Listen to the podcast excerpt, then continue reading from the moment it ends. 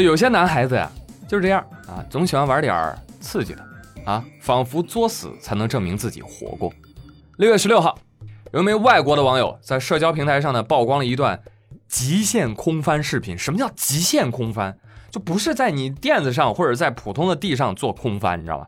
他站在悬崖边上，在毫无安全防护措施的情况下，徒手完成后空翻。注意哦。是往悬崖方向做后空翻哦，不可能！你猜结果怎么着？还不是稳稳落地，没有成盒，让你失望了啊！真是高手。但是他落地之后就把这段视频发到了网上，而且自豪的为自己点赞。但是围观的网友无论国内国外不这么认为，大家都表示说你这个人 foolish，愚蠢至极。没有一点 responsibility，没有责任感。那你这玩好了一身灰，玩不好你就一盒灰，你知道吗？来，音乐起。小伙子，我是承办那个红牌喜事流水席的，我关注你很久了，现在付定金就能打八五折，真的很划算，就就专门针对你的，你知道吗？哎，让我想到那个段子啊，呃，阎王问小伙子，小伙子。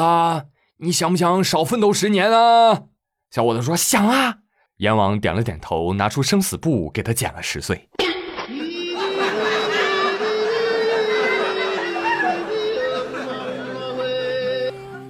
你这个外国小伙一定没有爬过我们的六峰山。爬山还送张东升拍照服务哦，亲自给你摆姿势的那种哦。哎，有没有朋友最近在追那个《隐秘的角落》这部剧？没看的去看一看啊！看完之后回来告诉我，一起去爬山吗？你不要过来啊！哎呀，你说男孩子的脑子里都在想什么呢？这是女孩子们经常在想的问题。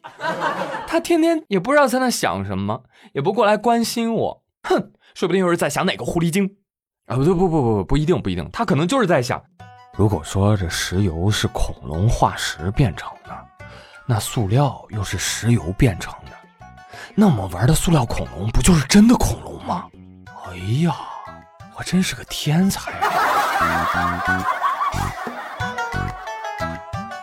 来说说石油吧，反正我们从小就觉得开采石油是一件非常不容易的事情啊，但是没想到在有些国家，那个石油都往外冒。在伊朗啊，有个男子在银行 ATM 机取钱的时候。忽然啊，身旁的地面吨吨吨吨吨就开始喷那个黑色的石油啊！这男子一开始，哎呦吓了一跳，扔过去啊！但是仔细一看啊，石油啊！哎呀，真是的啊！然后继续淡定的取钱啊，仿佛这个地底冒油啊是一件再正常不过的事情了。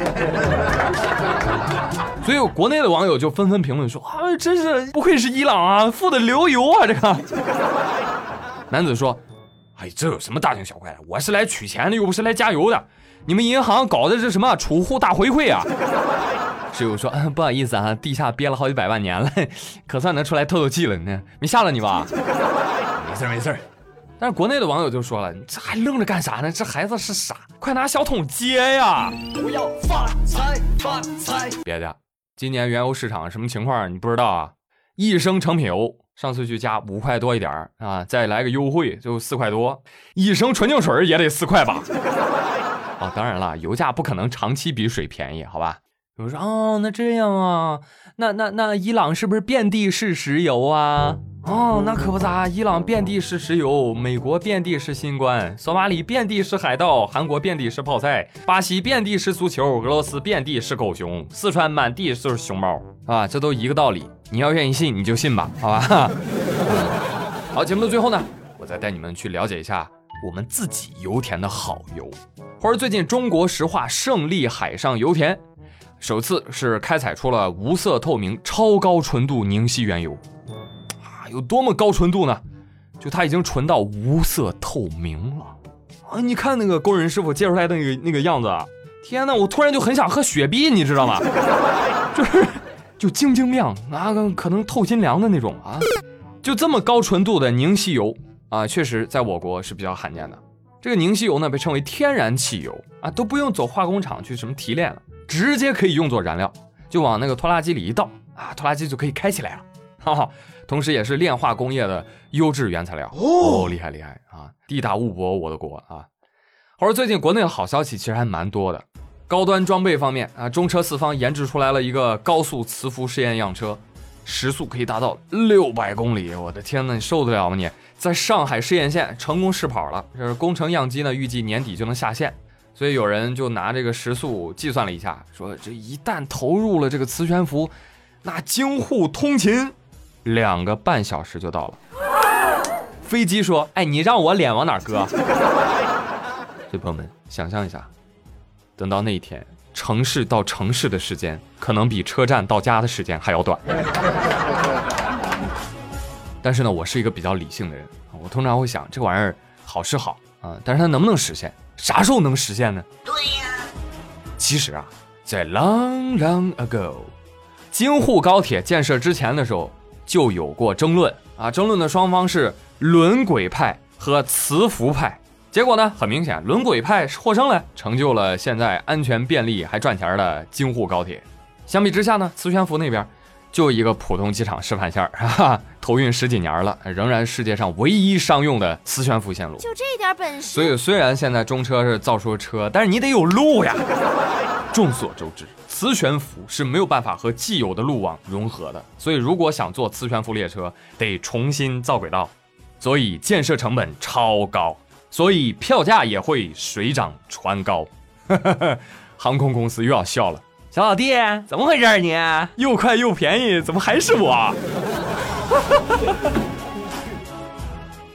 哎，还有一条好消息，就是北斗全球组网成功收官。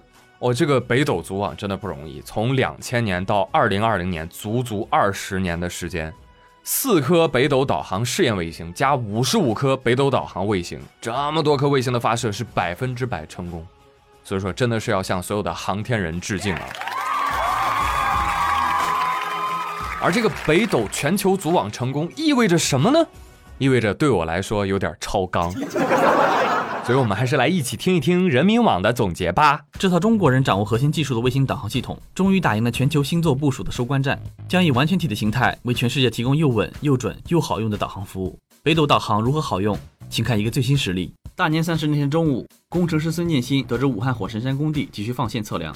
他二话没说，下午六点就带着设备来到了工程指挥部，打开拥有北斗卫星导航系统的高精度定位设备。他和同事们的放线测量工作基本上一次完成。从十天前的一片绿地到一排排整齐的医院病房，北斗技术带来的高精度测量为火神山医院的建设节省了大量的时间，而这抢回来的正是许多宝贵的生命。随着最后一颗组网卫星成功发射，这套全球卫星导航系统的星座部署比原计划提前半年全面完成。几十颗导航卫星给我们带来的不仅是更精确的数据，更是战略底气和社会价值。很多人和我有着一样的问题：GPS 已经很好用了，中国为什么还要做一个北斗导航呢？因为 GPS 不属于中国。我们日常使用的 GPS 导航所用的卫星信号，主要来自于美国空军从上个世纪七十年代就开始投入建设的 Global Positioning System，它一直占领着全球定位的民用市场。在很长一段时间里，我们受惠于 GPS 定位系统，但同样也能够一直感受到这套系统的潜在风险。据报道，一九九九年，南亚两个国家发生了军事冲突，其中一个国家要求美国提供战争地区的 GPS 数据。但是遭到了美国的拒绝。如果战争中 GPS 服务遭到了人为的暂停或干扰，那么依赖于 GPS 的所有武器装备都将无法使用，后果不堪设想。中国得建立自己的卫星导航系统。截至二零一九年年底，国产北斗导航芯片出货量已经超过了一亿片。中国新入网的智能手机中已经有百分之七十以上的提供北斗服务。当你打开定位功能时，它已经在接收北斗发来的信号。至此，北斗已经在卫星数量、功能等多个技术层面上超越了伽利略和 GPS。北斗卫星定位系统稳不稳？从第一代到第二代，北斗实现了有源定位到无源定位的升级。今天，只要你的手机定位芯片上能够接收到北斗信号，只要你的头顶上有超过四颗北斗卫星，就能够实现精准的定位。你可能会问，北斗稳吗？那是相当稳。现在天上正飞着几十颗卫星，你能在全球任何地点、任何时刻搜到六颗以上的北斗卫星。而在我们生活的亚太地区，最少能够搜到十二颗北斗卫星。以前网约车司机会发出“你有没有搞清楚自己的定位”这种灵魂拷问，现在有了北斗，这种情况将不再出现。现在的北斗是又稳又准又好用。总设计师杨长峰介绍道，北斗系统已经在交通运输、农林渔业、减灾救灾等各个行业得到了广泛的应用。北斗还能干什么？北斗的另外一大特色就在于它的短报文系统，它能用于军事，也能救人性命。汶川大地震发生之后，灾区曾与外界失去一切联系，正是北斗卫星定位系统在救灾中起到了极其重要的作用。在新冠肺炎疫情防控中，北斗系统也发挥了积极的作用。北斗卫星导航的无人机可以根据需求快速精准投送应急物资。在目前整个卫星定位市场上，虽然 GPS 仍是主流，但是北斗具备非常强的竞争优势。北斗的三轨三频和短报文技术更加先进，芯片也已经具备价格优势。越来越多国家的人也开始用上北斗定位。北斗的产品已经输出到了一百余个国家和地区。北斗高精度及北斗辅助快速定位用户规模已经突破了五亿。中国的北斗正在成为全球的北斗。小时候，老师告诉我们，当你找不到路的时候，就抬起头看看夜空中的北斗七星，那是中国人祖祖辈辈的经验传承。今天，虽然很多时候我们用肉眼看不到北斗卫星，却可以在手机上随时享受这份当代中国的智慧结晶。